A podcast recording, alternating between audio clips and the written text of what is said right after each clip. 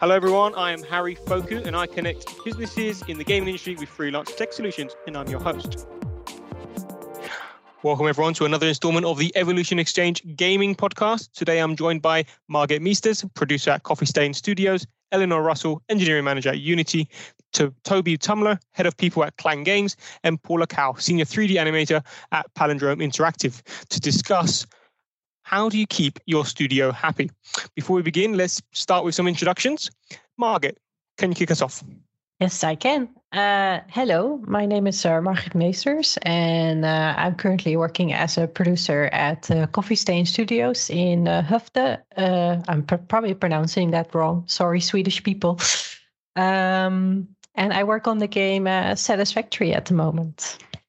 Lovely. Toby. I'm Toby. Um, I'm a psychologist, and I've just started with Klang Games about three months ago as a head of people. I come from a more corporate background, having worked for KPMG, Lufthansa, and Bosch in the past. Also had a bit of a, um, a bit of time in in leadership development with my own consultancy, HR consultancy company. And my question later on is really related to this change in industry and focused on the game industry, but benefits. Passing it back to you, Harry. Awesome. And Ellie. Hi, I'm Ellie. I am currently an engineering manager at Unity. I have a background as a graphics engineer in the games industry. I used to work for one of Microsoft's studios before I joined Unity. Um, and I'm based in Cambridge in the UK. Awesome. And finally, Paula. Hi, uh, I am Paula. Uh, I am senior animator at Palindrome Interactive, uh, currently for an unannounced project, also in Sweden and same city as Margit, that I will also butcher. Uh, and I am originally from Argentina, being in Sweden for two years now. Fantastic. Lovely. So let's start. Toby, what is your question and the context behind it? As uh, just mentioned, uh, I'm new to the gaming industry, and I'm quite confident in in reading job descriptions that are on the market and uh, understanding. For me as a candidate, what do I want when I start somewhere uh, in a company? But I appreciate that in every different industry, candidates and people expect different benefits from their employer to be given to. So I'm really wondering what benefits should a tech or gaming company provide to their employees to keep them happy? Lovely. I want to, Margit, to start on this one. Margit, what do you think? Ooh, I think the, the question is quite layered because it also depends on where the studio is located in the world. Sometimes there are certain laws that uh, uh, basically means that uh, employers have like certain rights. Like I know here in Sweden, uh, I cannot remember any of the Swedish names, so I'm sorry I don't know them all officially by law. But I know, for example, in Sweden, it's very common that you can uh, exercise an hour a week on company's time, for example, or uh, that uh, uh stuff like uh, doing overtime or uh, crunch work is not legal in certain countries. so it's very hard to say. But I think in general, most developers probably really appreciate companies that have benefits uh, such as like being able to maintain a work and life balance by not having to do overtime or crunches. So having like either a zero tolerance policy or at least uh, really keeping that stuff to a very, very, very low minimum. Uh, I think that's probably something that uh, uh, I notice a lot of developers really look out for when they want to apply for a new job. That's a question that oftentimes gets asked around. Awesome. What do you think, Paula? Um, yeah, same uh, in general, like work life balance as we are aging with the industry because it's quite young. You, you start seeing that everyone over 30 something starts valuing like getting your workouts in because your body is not uh, reacting the same to the eight or nine hours uh, sitting uh, in a hunch position. Uh, and I would say with the same importance, uh, personal development time because it, everything is changing so fast that I know some companies offer one day a week or, or some hours a week uh, to to expand the skill set on that. Uh, I think that's quite valuable. Lovely, Ellie, thoughts? Um, really, for me, I find quite often companies will offer huge arrays of benefits, but a lot of them are only valuable to like very few numbers of employees, or they just feel very superfluous. Like I don't really care if you have a great selection of fresh fruit every morning in the office. I could go and get myself fruit. I don't need that as my benefit. I would much rather have a, a good compensation packet. I would rather have a good company contribution to my pension. I would rather have the option for flexible working hours and being able to, you know, get some more time back to spend on my life, on my life work balance. That being said, I think in the tech industry, there's definitely a lot of benefits that are kind of becoming the, the expected standard. So um, the biggest ones are your healthcare and like a gym membership, some sort of sports thing. Um, and I know I've worked for companies where they've they've put on like a yoga class once a week and things, and it's like that's really wonderful for the ten people that go. But then you have like the the other ninety employees who aren't interested in doing yoga. So I think um, perhaps looking at, at benefits that are more flexible and allow people some choice in that. So so something where where perhaps it's a you can have up to a certain amount of, of money towards a gym membership or a sports club or new new new sports equipment or you want to go for a massage or you want to spend it on some sort of wellness activity or a painting class. You know having that flexibility there makes it a lot more valuable to all of the employees. But at the end of the day if the, the actual base pay package is not covering my needs that's going to be the number one decider on whether i were to stay in a job or not. That's that's far more important than all of these extras on top. And I, I worry sometimes that I see these companies, yeah, offering things that just feel a bit um, a bit like sparkle, but without any substance to them. Got it. Toby, what have been your thoughts? And uh, I like the aspect of the fresh fruit basket. Just after I, I joined Klang, I posted on LinkedIn and said I'd never think I'd join a, a startup. And whenever I saw on a job ad, we've got fresh fruit fruit baskets, uh, I frowned.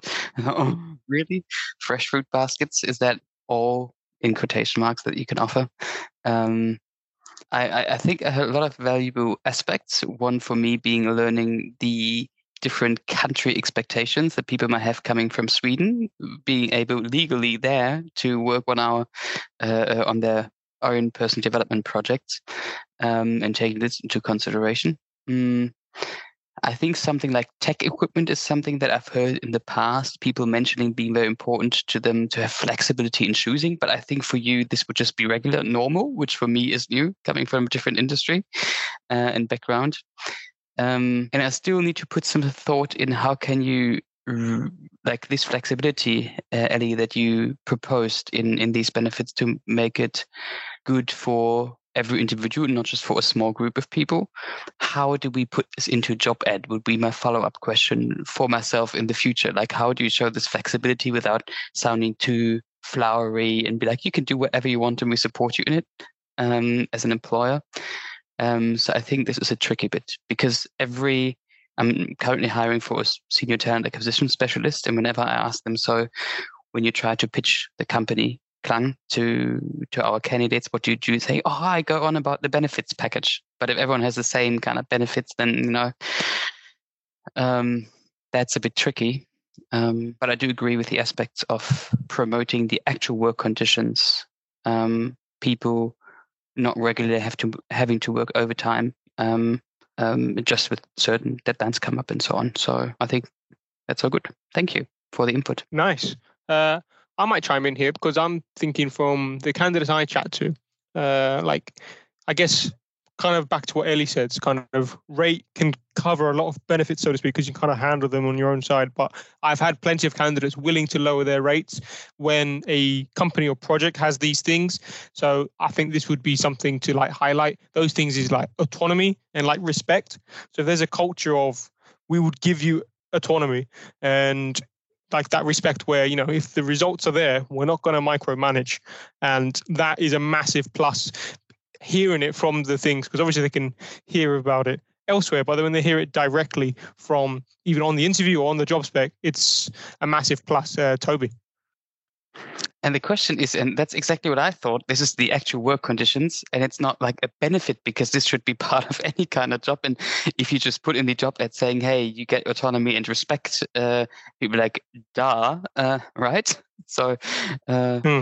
But I see your point. Absolutely. I guess highlighting it, I because I've heard, like, I'm not going to name any companies now, obviously, um, but yeah, there's some companies who just do not give that same level of autonomy. And obviously, it's one of those things like it's not a benefit, right? So I guess it's not something you can put on a job ad. But when I hear like what is most interesting is like the project being interesting.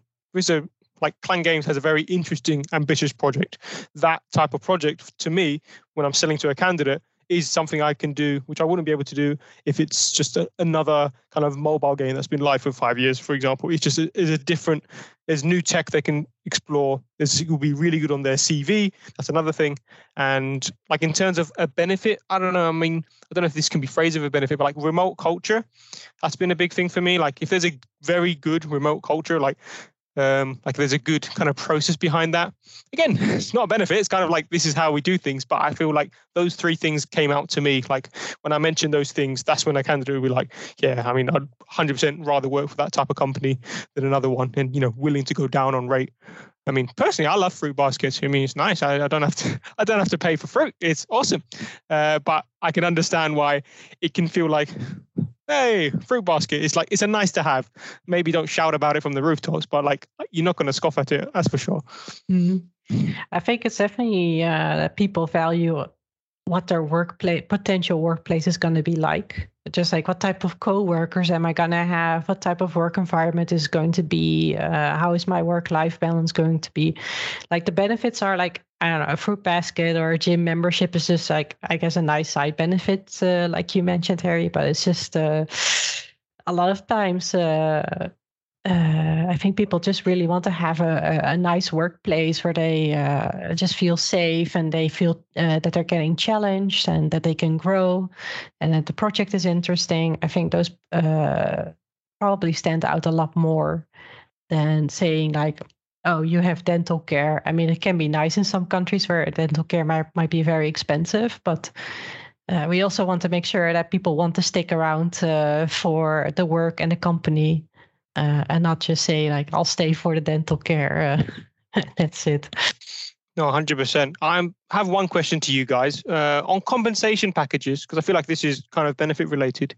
What do we think about vesting, like stock options or profit sharing?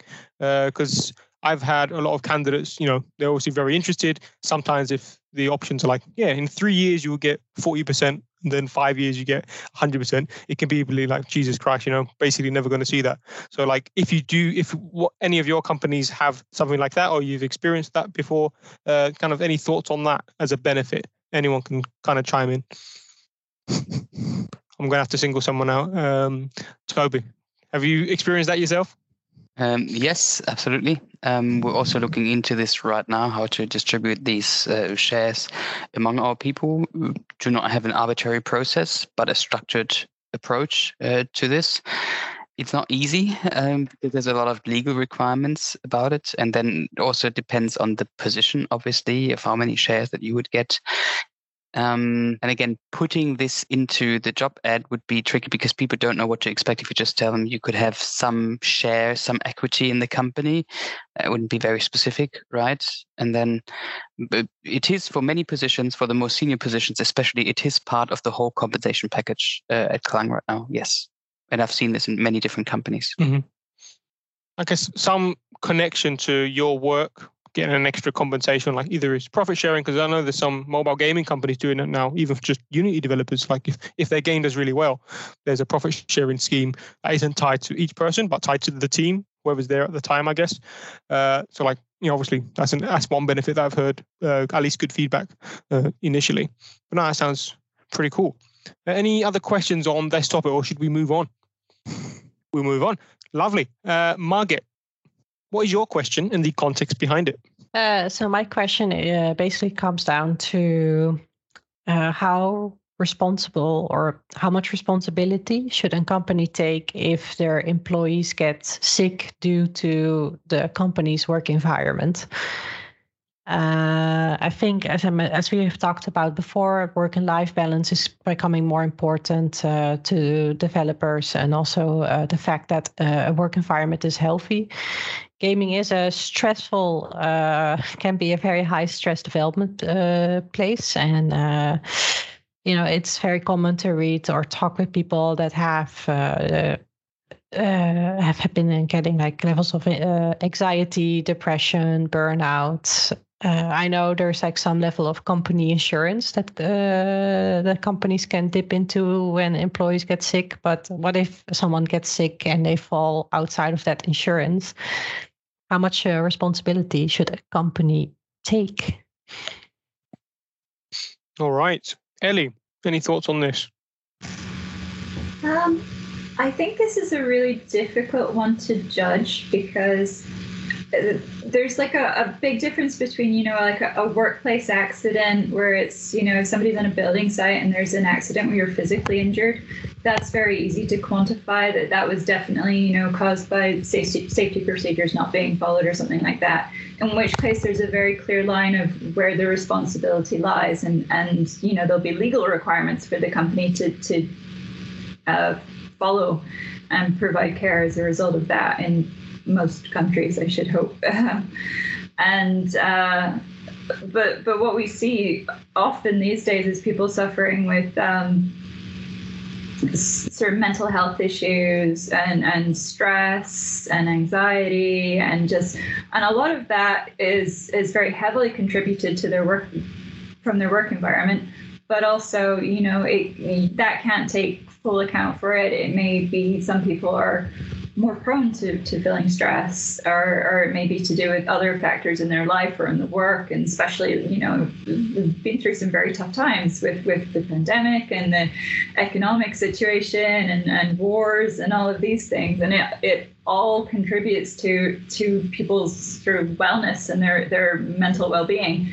Um, that being said you know if there's if there's a situation where someone has has clearly been suffering because of a work environment, I think there's a responsibility for the company to do everything they can within reason to to improve that environment and make it as as comfortable as possible for that person.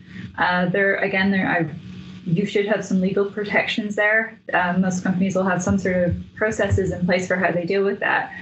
But um, yeah that question of like where do you draw the line? Because it's it's all very well to to give support as much as you can for someone who is suffering. But if you get to the point where they are not doing the job they are hired for unable to for like a very prolonged period of time and you're trying these things yeah, it's difficult to see where to draw that line. And certainly, I know as a manager, it, there's always this danger when I'm when I'm talking to people if they they are dealing with these sorts of things.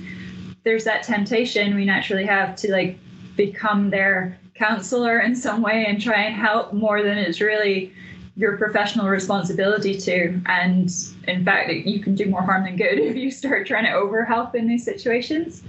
Um, yeah, it's a really difficult one to set the balance. And I'm, I don't work in HR. I don't have any qualifications in that area, so it's it's a not not something I know in depth about. Certainly, I've, I've from what I've experienced at the companies I've worked for, and from talking to other people, um, I think quite often um, it's it's important for for a company to acknowledge it and do what they can. You know, if, if you can offer flexible working arrangements, if you can, you know, give people time, give them support in that way to make sure they can seek the help the help that they need. That that's important, but the company still has to has to run its business, you know, and there there has to be a line drawn there where where sometimes it's like um it's it's unfortunate, but but you can't you can't solve every problem that everyone has. 100%. Uh, Toby, thoughts on that? So please excuse me. In Germany, we have a saying: uh, "If the only tool you have is a hammer, you see nails everywhere." So um, um, uh, I'm a psychologist and a people person, so I just see people matters in there all the way. So one aspect from my side would be um, the company has responsibility to create a the work conditions for every single person that are safe. In Germany, there are some regulations around this that you have to use, uh, have to have job safety assessments for every company, which most companies do not do, to be honest.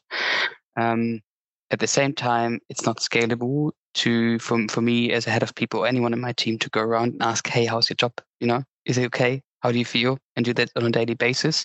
So I think the scalable solution for this is leadership development, which I see now coming to the more startup scene, not happening regularly. So not many leaders have been trained in leadership, in situation leadership, in dealing with different people, with different seniority levels, um, breaking down tasks and making sure that tasks fit a skill set uh, of a person or understanding if a person actually needs support or knowing how to support that direct report right? So i think that's the company responsibilities to, to responsibility to set up leaders and also to set up a structure for leaders to support each other and like peer coaching circles or something so they would feel open to say i've got someone i don't know what to do with them because um, I've been there, and I think a lot of leaders have been there, um, and then they need someone to turn to turn to. So workload management.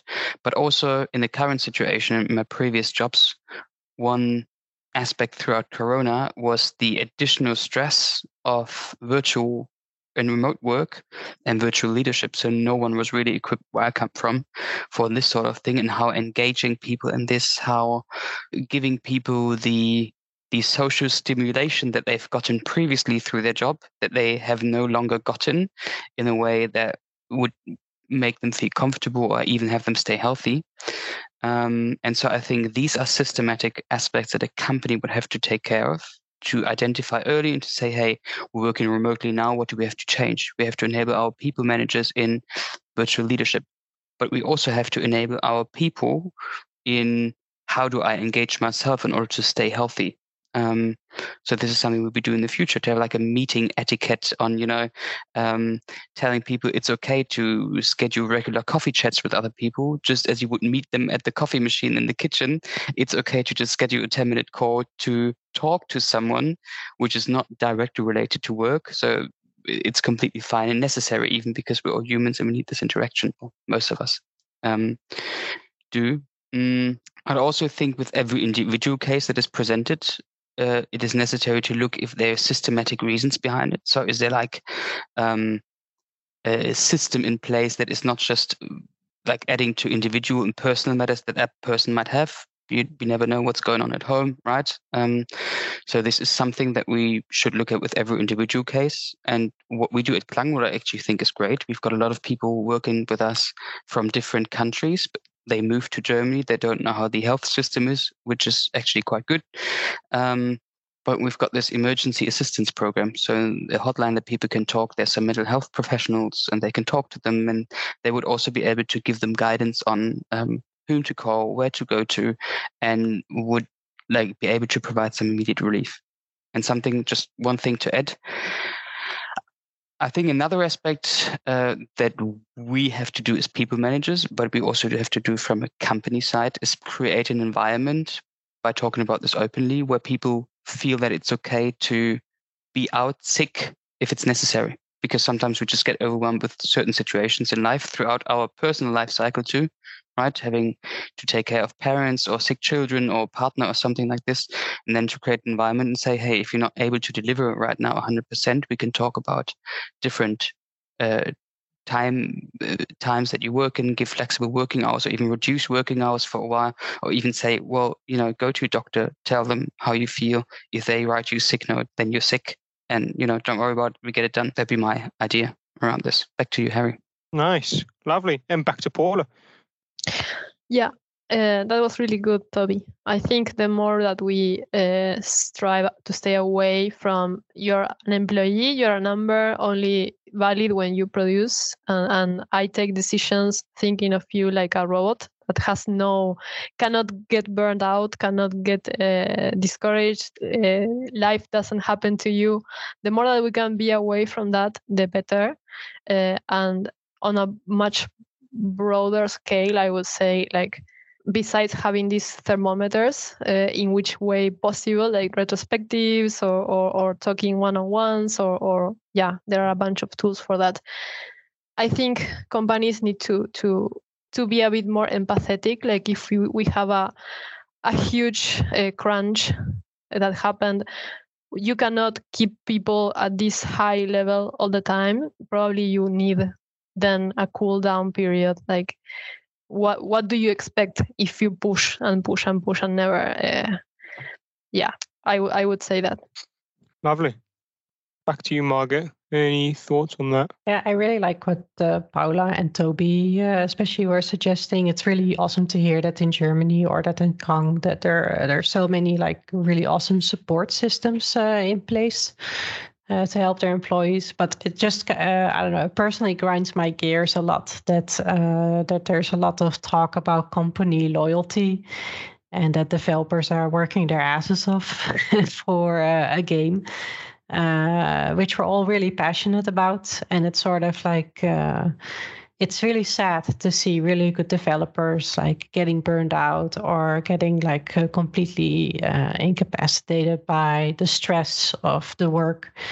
And I do think uh, just mental health challenges that we're facing, uh, it is stuff that we need to be much more open about and honest as an industry and really try to set up systems that uh, that can encourage the developers to say, okay, like I need a mental health day, or uh, like I like like you guys also mentioned, like maybe uh, flexible days that you maybe work a little bit less hours for a certain time period. Um, I understand corporations have to run and they have to make uh, money and they need to get their investment back, but uh, you know it's not robots who are making these games; it's uh, people. Margaret, might, might I add, I even think it's the most economic decision to to to to, to care about this because uh, if you just drag on with this uh, being overwhelmed and burned out, and uh, you, you will not be as productive as you can be. I've seen this with myself in the past. So, like taking a step back for a while, I think even as a company would be the most economic decision. Um, so, I think it goes hand in hand. I agree, and somehow it's not being seen that way. it's definitely being seen that way in some studios, but like Margaret said, not all, which is interesting because I feel like um, I don't know, like when you run out of candidates and you realize no one's applying, then maybe it clicks. Uh, uh, but until then, maybe you feel like you can just get away with it, so to speak. Uh, I really liked what Ellie was saying, and I feel like it kind of links to like the sphere of influence when it comes to like what a company can and cannot do. Like I feel like once a company knows, like if the issue isn't company work related, then there's only so much you can do, and trying to fix it might do more damage than good. But if it's like Margaret's example, it's literally a crunch, and you're like, oh, he's doing twice the work as normal. Uh, so it seems and it's like let's do that for another two months. Why not? And then it's just not the best long term strategy. And yeah, I mean, when it comes to being proactive on this, at least what we do at Evolution, uh, we stole a lot of the stuff from Swedish kind of tech law really. So we have fikas, especially with the remote stuff. So we have a weekly fika like Thursday, Friday, which you can join if you want to. That's really nice when everyone's working from home. And weekly one to one. Fika, Harry. What's what's a fika? I'll, I'll explain this. Being a well, Cypriot British guy, I guess um, uh, the fika is where you have coffee and cake, and you're not allowed to talk about work. In Sweden, it's pretty much every day. We do it twice a week, only on like remote mostly days. So we usually just either play games or just chat around, do a little quiz or something, just for half an hour. And it's just it's a nice thing to look forward to because then you're like, oh, I'm going to really crunch, have a nice fika, and then crack on. Uh, it's just a nice focus time, which I think it's a no-brainer, especially if most people are remote that day. Daily cake. Is everyone morbidly obese? No. Um... No, no. Somehow, Ellie. Yeah, I was going to say I've seen a lot of sort of articles and, and like radio shows and things bringing up the subject of, of quiet quitting recently. Mm. Uh, because there are a lot of people, you know, suffering suffering quite badly from, from work induced stress and, and anxiety. And to me, the the concept feels really alien because I feel like I wouldn't be able to quiet quit because I am not putting in excessive hours. I just I feel like I would burn out so fast in a job like that that I've actively avoided them. Um, and I think you know that that really shows it's so damaging. And you hear all these horror stories of studios where they they do push people into like huge amounts of crunch and stuff. Um, and one of these articles I, I, saw recently about this, someone had, had put a statement out about how it's not a manager's responsibility to make you happy. And I kind of had this like reaction to this this statement because I was like, well, uh, on one part, no, it's not. It's their responsibility to make sure the job gets done. But in order to do that, the happiness of your employees is a huge part of that, you know? And it's not like throw money at them and give them expensive holidays or, or you know, make all their dreams come true happy. But it, it's important that a company cares about providing an environment where people do not feel unhappy, where it's not actively hurting them and damaging them. And I think that absolutely should be a manager's responsibility. And now we're seeing lots and lots of, of companies are introducing, you know, um, uh, mental health first aiders so that they've got people qualified to like look out for for those sort of problems and and help people in that way as well as your your physical first aiders um, you've got training at my company we have training for all of our people managers on um, helping an, employees in crisis employees who are, are potentially suffering from from these sort of things. Uh, we have flexibility in our working hours to you know make sure you know if somebody's having a really bad day i will just talk to them. I'll be like just go home. If you want to go home finish you know it's, it's you can do that. And i think that having that flexibility is is hugely contributing to how productive people can be and how, how long they can keep going and how likely you are to retain them in that job as well and they won't go shopping to go work somewhere else. Go it, Paula. Yeah, I think that is really great, like ha- having these systems in line, uh, because it, you if you don't, you get to situations like you get the revolving door, people leaving, and yeah, I got this other offer. This is burning me out. I, I am getting out, or you get the really vulnerable people stuck in a very uh, unhealthy environment. Uh, as a as an immigrant, uh, I sometimes try to to be extra careful of that because living, I, I don't have a support network. I I'm not in this country, or I depend on the visa, or or whatever the reason it is. Uh, you get stuck into these situations where, where there is not, not a clear uh, way out. So when we have these structures to alle- uh, alleviate uh, this uh, stress or, or, or these uh, mental health issues, I, I think is really important. 100%. I'm just thinking now, recently, look, when I got sick, but I had meetings booked in the day and I was like, I'll just work remotely from home. And then I know some of my team did the same thing as well. And then my manager, Paul, you know, had to come in and say, like, look, please take the day off, rearrange them. Like, you're not going to be 100% there for those calls. And especially for people who have a lot of stuff like kind of pre booked in, it can be hard to say, take a sick day when you're like, I can just do it remotely. It's like kind of having that reflecting like no just take the day to reset otherwise you're going to make the kind of recovery period a lot longer than it needed to be and kind of one thing to kind of catch these things early i found really helpful for myself is just a weekly one-to-one where the chat is just you know challenges what's going on home and at work and if that happens from like a top down perspective you have a weekly one to one to catch things every week it doesn't have to be long 15 minutes even and i feel like if that happens with everyone there's a lot of stuff you can nip in the bud uh, earlier, which is nice, rather than it happening like two months. And like, oh, well, why didn't we see this earlier? Cool. Uh, let's move on. Trick, Go on. Uh, Harry, if, if I can add, I think the trickiest part for me is in people management to make this clear um, uh, because many things are implicit and they're not written down somewhere, like when you sick, go home. Implicitly, I think we all agree, but I think it, uh, many company I've never seen any company I've worked at say, when you're sick, please go home. This is company policy, right? Or my people manager saying uh, proactively, even before I got sick, when you're sick, by the way, please go home. I've never seen this. So I think there should be a structure in place doing this. Uh, Paula, you're nodding as well. Yeah, uh, I think it is especially challenging now. Uh, I remember Klang, they have a 32 nationalities or something like that at the time I was working. And it's a cultural thing for us, uh, Latin American people. Like, you cannot get sick. Like, uh, work is your identity. And we don't know. You, you change countries, you start working uh, somewhere else, and and and then you get all these benefits, and you don't know, and you continue with this mentality of, of crunch because it's so ingrained in you unnecessarily.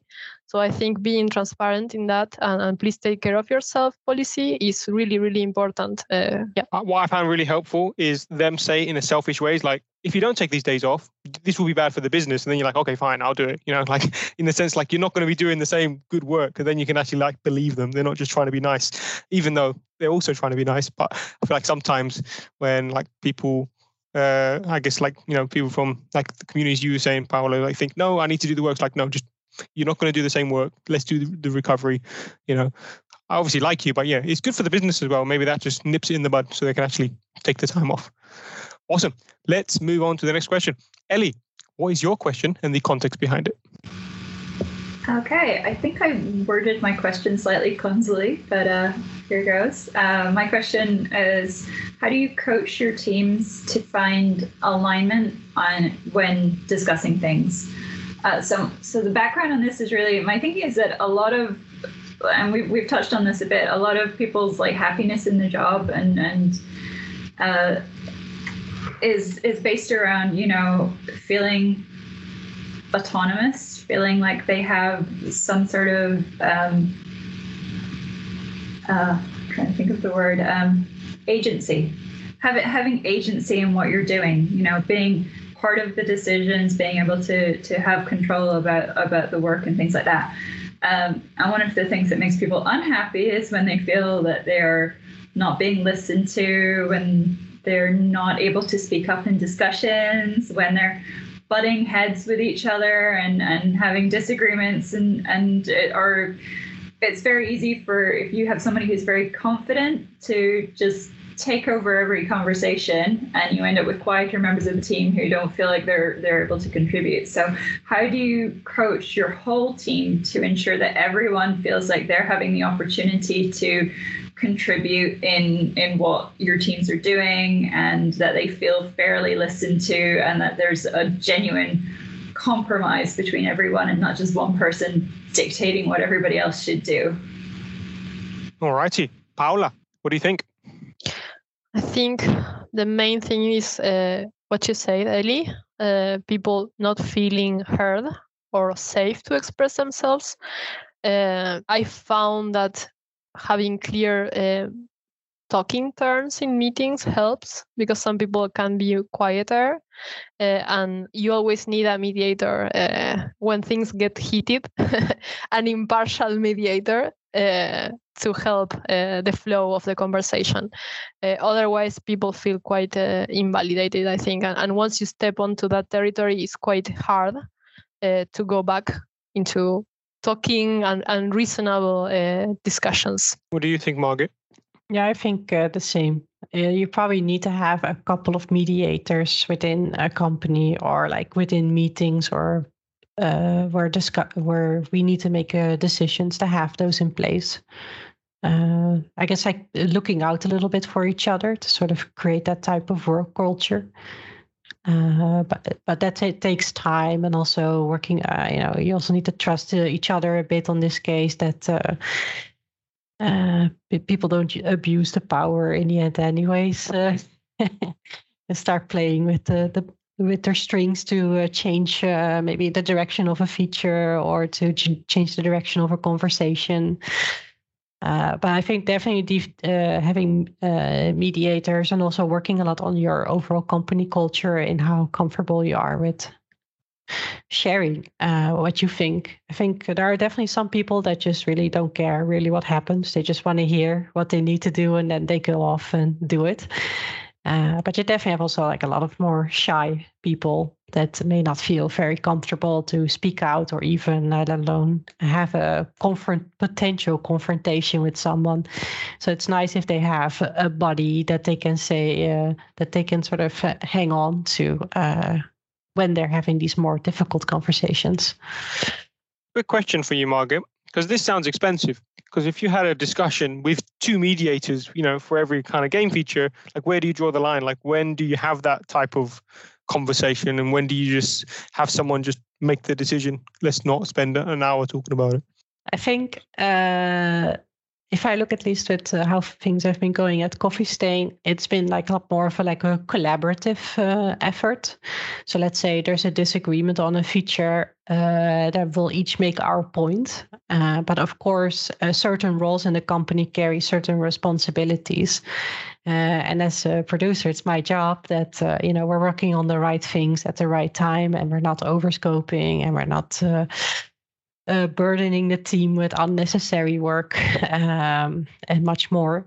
Uh, so sometimes it can be like after hearing the discussions and the reasonings why we want to have certain features, uh, it can lead to uh, sometimes after some conversation or after some arguing, it can be like, yeah, okay, uh, you were right. Like, let's drop the feature. It's okay. Or sometimes it can be that uh, you know, there's like maybe something behind it why they keep pushing for something that they're not really telling. Not that they're dishonest about it, but just more like there's like this feeling, you know, like they're just like. Uh, I think it's such a cool feature, and it would be such a shame to not to not to have it in, or uh, if it's like the what if feature, you know, that will change the entire experience. Uh, there sometimes there just might be like that type of motivation behind it, why there might be pushing back. Uh, so like context, uh, context is is important with these uh, type of arguments as well. Because uh, I would love to hear like why they are uh, pushing back so much, uh, and like let's let's try to find a, a, middle ground somewhere that we can agree. But yeah it just depends on how your company culture is uh, what it's like and how the company is structured and who are usually the decision makers uh, so yeah could be very expensive yeah the reason i brought that up is because i've heard of a couple of swedish gaming studios like you mentioned very collaborative very democratic where even like a single developer could hold up a conversation for like multiple days and until they're just convinced that one developer and i'm like jesus christ that sounds expensive and like a lot of time where 10 people need to be on a call or what have you and like in my head i'm like that is ridiculous. And you know another part of me says you know it makes sense. Obviously we need to have a bit but there's obviously a middle ground uh, like we were saying margaret. Uh, toby over to you. What do you think so again, hammer and nail, right? So I'm a separation and divorce mediator, and I worked in this for for a long time.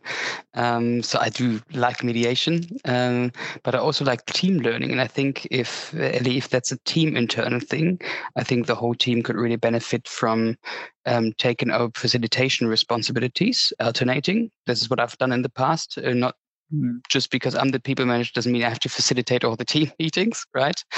And then introducing actually team training sessions within these facilitations. So to say, for example, for this session and the next three sessions, let's focus on paraphrasing. So before you speak, I've actually done this and it sounds very artificial, but it after some time it feels great before you speak please summarize what the person before you actually said and you can only you can only say what you want to say after the other person actually said that's what they want that's the point they wanted to make.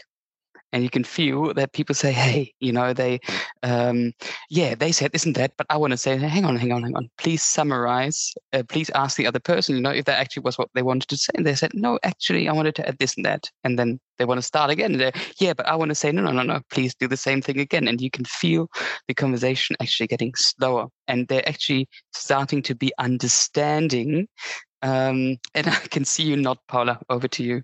Uh, no, no, I was just thumbs up. So Margit, uh, you go ahead. I was just saying, like, are you doing workshops as well, Toby? Because that, that stuff sounds super interesting. Yeah, that you're uh, training the like uh, behavior that you would like to see, uh, or how we treat each other and how we engage into conversations and conflicts. Uh, yeah, it's also super interesting. It's definitely not something that many companies invest time into. But yeah, I can definitely see the value in doing something like that. We're not doing this at Klang at the moment, to be honest. Uh, but this was something that I've done in my teams in the past when it was necessary, and I could really feel that this uh, people started to listen to each other and they knew I, I, had to listen in order to be able to speak. And this took off a lot of pressure i think. You trying to convince the other person of what you want to say but no the actual first step is to listen to what the other people say understand and then speak. And then mostly i think the alignment you're 80% aligned most of the times and you disagree on 20% and there might still be disagreement in the end. You can't solve every situation like this but people are much more happy with process and they might be able to accept a outcome that is undesirable for them because they respect the process and they were part of it. 100% i mean it sounds like couples therapy to me like when i like it's, it's it works. It's just hearing actually listening and communication is usually the root of all problems in business and in life. So if we can get that sorted uh, we can kind of find alignment. Uh, oh back to uh, ellie uh, just for some closing thoughts on that yeah, I'm always amused by considering how sociable human beings are. Like we're we're meant to be social creatures. We're terrible at communicating. Like so many problems are to do with people failing to communicate effectively. And when I first started getting into management uh, and expressed an interest in that, the company I was working for at the time had leadership training where they had a, had someone come in and do, uh, you know, a, a, like a, I think it was a three day course where you you learned about like active listening and um, being able to like negotiate with people and and how to and ensure that everyone in a group has an opportunity to speak and having awareness of that and being able to, you know, make compromises and, and that kind of stuff. And I thought it was so valuable, but it really disappointed me that it was only offered to people moving into those sort of leadership positions and all the rest of the company are just left to try and figure it out themselves and are undoubtedly making loads of mistakes. Um, at Unity, it's a huge part of the Unity culture, um, and it's it's quite close to what Marguerite was saying. We spend a huge amount of time making sure that people are all getting to contribute. So a couple of the, the Unity values are in it together and best ideas win. And so, in order to make sure that we're doing these things, it means that everyone has to talk about everything in fine detail. And it, it's a much slower process than some of the other companies I was used to. Uh, and I think some people who join the company find it a bit of a strange uh, um, adjustment getting used to that culture. But they also make their leadership training available to everyone, which is so good because it gives a sort of a shared language in order to to kind of be on the same page about how you're doing it. But it does also take constant practice and, and, awareness to you know be able to do it effectively. And i think you know as a manager i always um, i have i have weekly one-to-ones with every member of my team where i ask them how they're doing. I ask them about you know how was their weekend? You know what, what have you been up to? How are you feeling about stuff? And then i ask them about their work. But when i'm asking about their work it's like i don't care so much about the technical problems. I really what I want to know is is how is that work flowing with the other people? Like how have the discussions they've had gone? And I find just uh, keeping tabs on people, not in a checking up and micromanaging way, but you know, keeping an awareness of, of my in, as a manager and making sure they have an opportunity to then go, oh well, actually this thing happened and I wasn't very happy with it. You know, I, I, felt unsatisfied in this situation. And it allows me to hopefully, in most cases, get on top of these things before they become problems. You know, keep that sort of awareness. But obviously, it, it takes a lot of time and a lot of effort. And I can understand why that's really difficult for a lot of companies. Unity is a huge company with thousands of, of employees. Um, and in some ways, because it's so big and it's it's geographically split as well, it's a necessity in order to have that culture to put in the time for that. Um, but it's something I've definitely appreciated having come from companies where they have not done that so well. 100%. I just want to second what you said about uh, training done to not everyone just in leadership positions, because that's what Evolution started doing recently. Uh, so we have like a mentorship program where if I'm going to mentor the next kind of intake of you know new Harrys, I guess, and, and those you know, I would need to do some uh, leadership course that is the seven habits course that we do and it works really well like in stuff on communication and then like ellie said until you said it i didn't realize it but yeah shared communication it just saves a lot of time because we all know because we've been through the course. We know what works, what pitfalls to go, and like you said, just save so much time, which is uh, just all around awesome. Again, nearly got emotional for some reason. And cool. Let's move over to Paula. Uh, final question. What is your question and the context behind it? Yeah. Uh, my question is How do we create and maintain an office environment that feels safe and comfortable for women and minorities? And the background is, I think, pretty obvious. uh, I am uh, part of the LGBT community, community. I'm a woman, I'm an immigrant, and yeah, that is of interest to me. All righty. Margit, thoughts? I feel this is such a hard one to answer like we talked about this at uh, Donna Day as well, um, and it was just uh, a very mixed uh, responses. But I think overall, it still relates to like what the overall work culture is uh, within your company. Um, I want I wonder sometimes, like I know uh, certain organizations will do like um, anonymous uh, questionnaires that you could fill out uh, just to sort of measure how, what sort of the company vibe is uh, going on.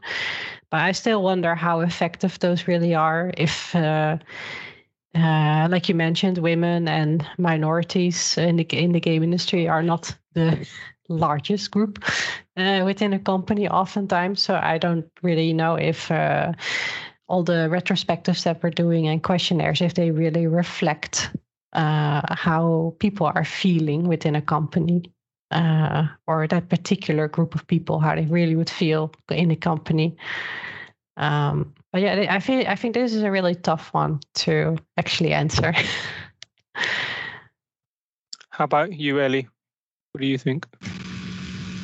I think it's such an important thing because there's so much evidence that diversity in all aspects improves company performance. Like it's really distressing for me when I find that you have so many companies out there and so many people out there who still don't see the value in making sure that you have diversity in your teams and that you have that you know equality and inclusion in, in your environment um, and it's it's you know, I think there's progress being made, but it's far too slow, and I wish it was was better.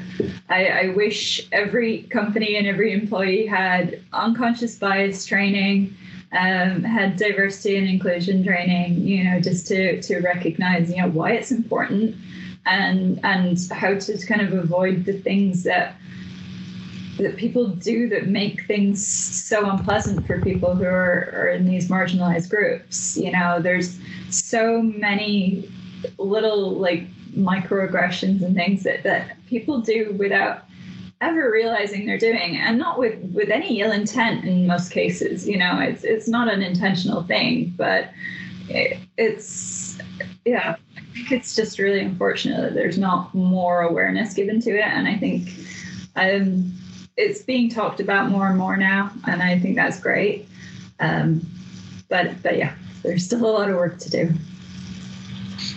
how about you, Toby? I don't have an answer to this. it's very it's very tough.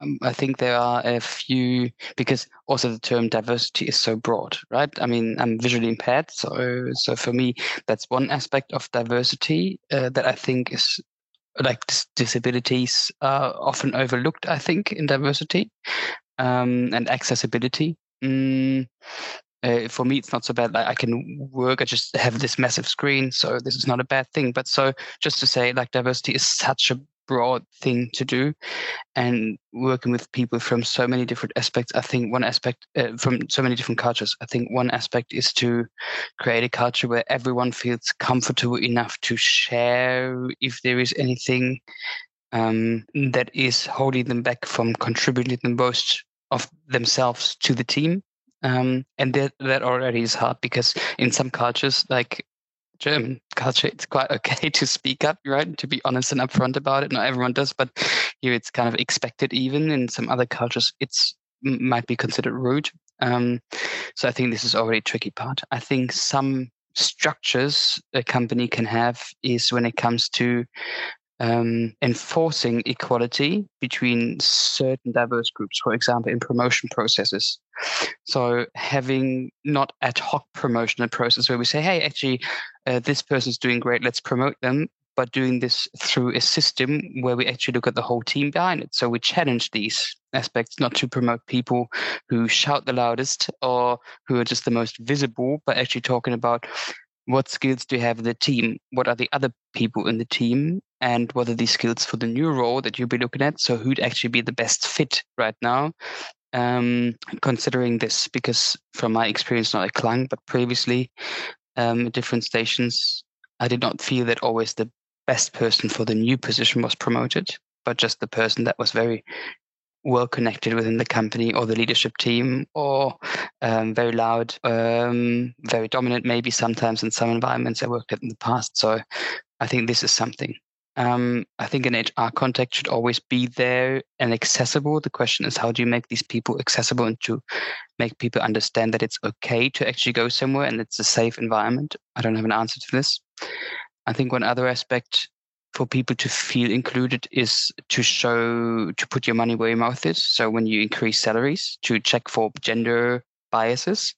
That's what we do in this in our compensation cycle that we do right now. We check how much did we increase the salary of female uh, or diverse employees, and how much did we increase the male uh, salaries, and compare it. And if the male group got a much higher pay grade, uh, pay raise, then this is probably not right because uh, that shouldn't be.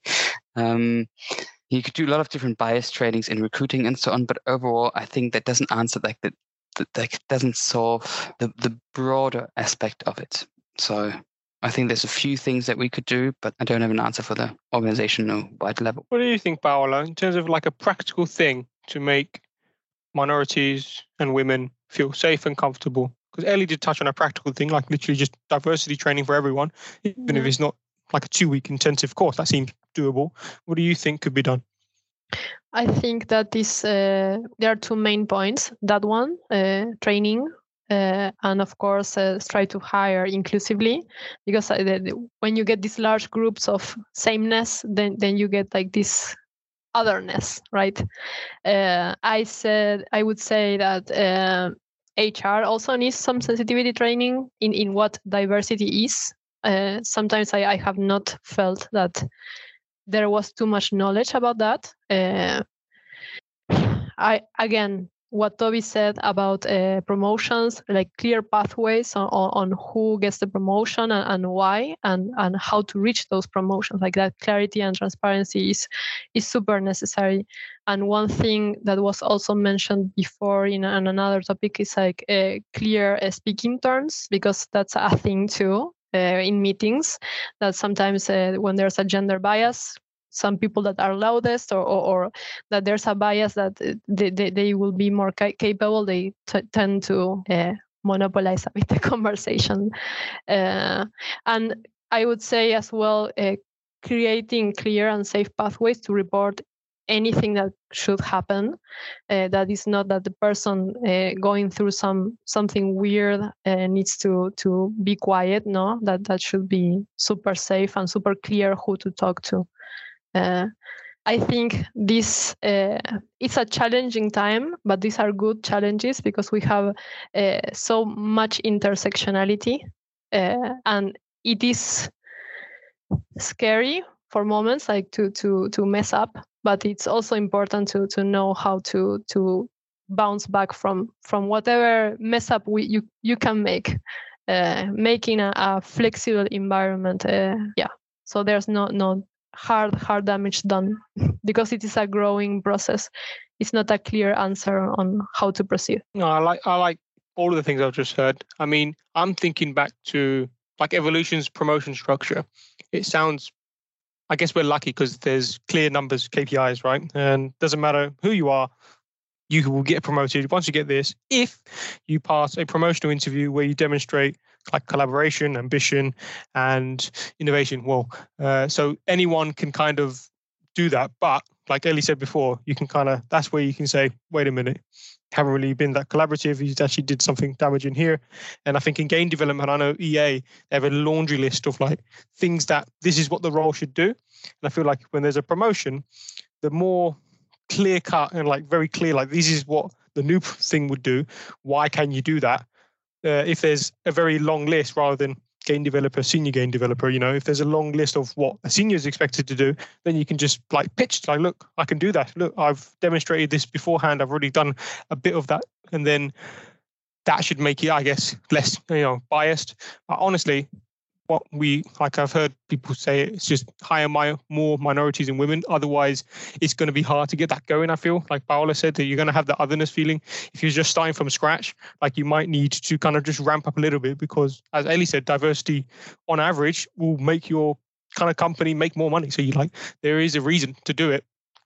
That isn't just you know hitting a checkbox, so to speak. Like he actually does something. I mean, I actually realized two weeks in, I was like, pretty much everyone on my team has either done a lot of traveling or just very eclectic people. Like it's not very like everyone's the same uh, cookie cutter. And I think just being proactive on that and looking for that kind of bit of uh, extra flair, I guess, to people because it, it adds a lot. And like Paolo said, just makes it hopefully you know feel more comfortable like coming into it.